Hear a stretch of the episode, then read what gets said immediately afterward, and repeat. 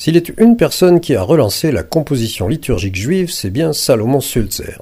Je dis volontairement relancé parce que rien ne semblait avoir été publié dans le domaine de la musique synagogale depuis les très belles compositions de Salomon et Rossi vers 1600 à Venise et Mantoue. Et là, nous sommes au début du XIXe siècle. Né en 1804, Sulzer, après une solide éducation liturgique, devient Chazan dans sa ville natale de Hohenems, puis il est nommé Chazan principal de la nouvelle grande synagogue de Vienne, où il restera 54 ans. Sulzer réorganise la liturgie en conservant les mélodies et les chants traditionnels, mais il les harmonise selon les conceptions musicales de son temps.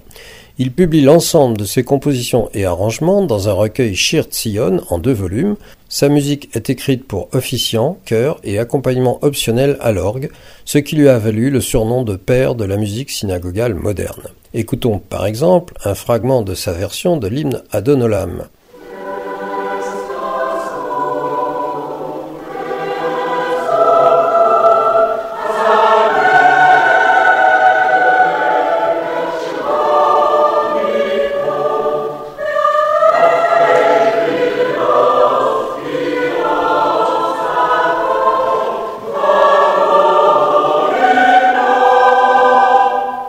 Sulzer était également connu en dehors du judaïsme viennois. Il a fréquenté les compositeurs de son époque, et c'est ainsi qu'il a fait écrire par Schubert un psaume 92, Tov Léodot, en hébreu.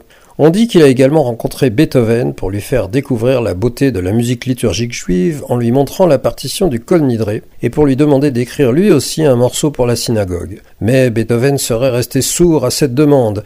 Certains pensent toutefois trouver une trace de cette rencontre dans un fragment du 14e quatuor à cordes de Beethoven où l'on pourrait deviner la mélodie du Kol Nidré.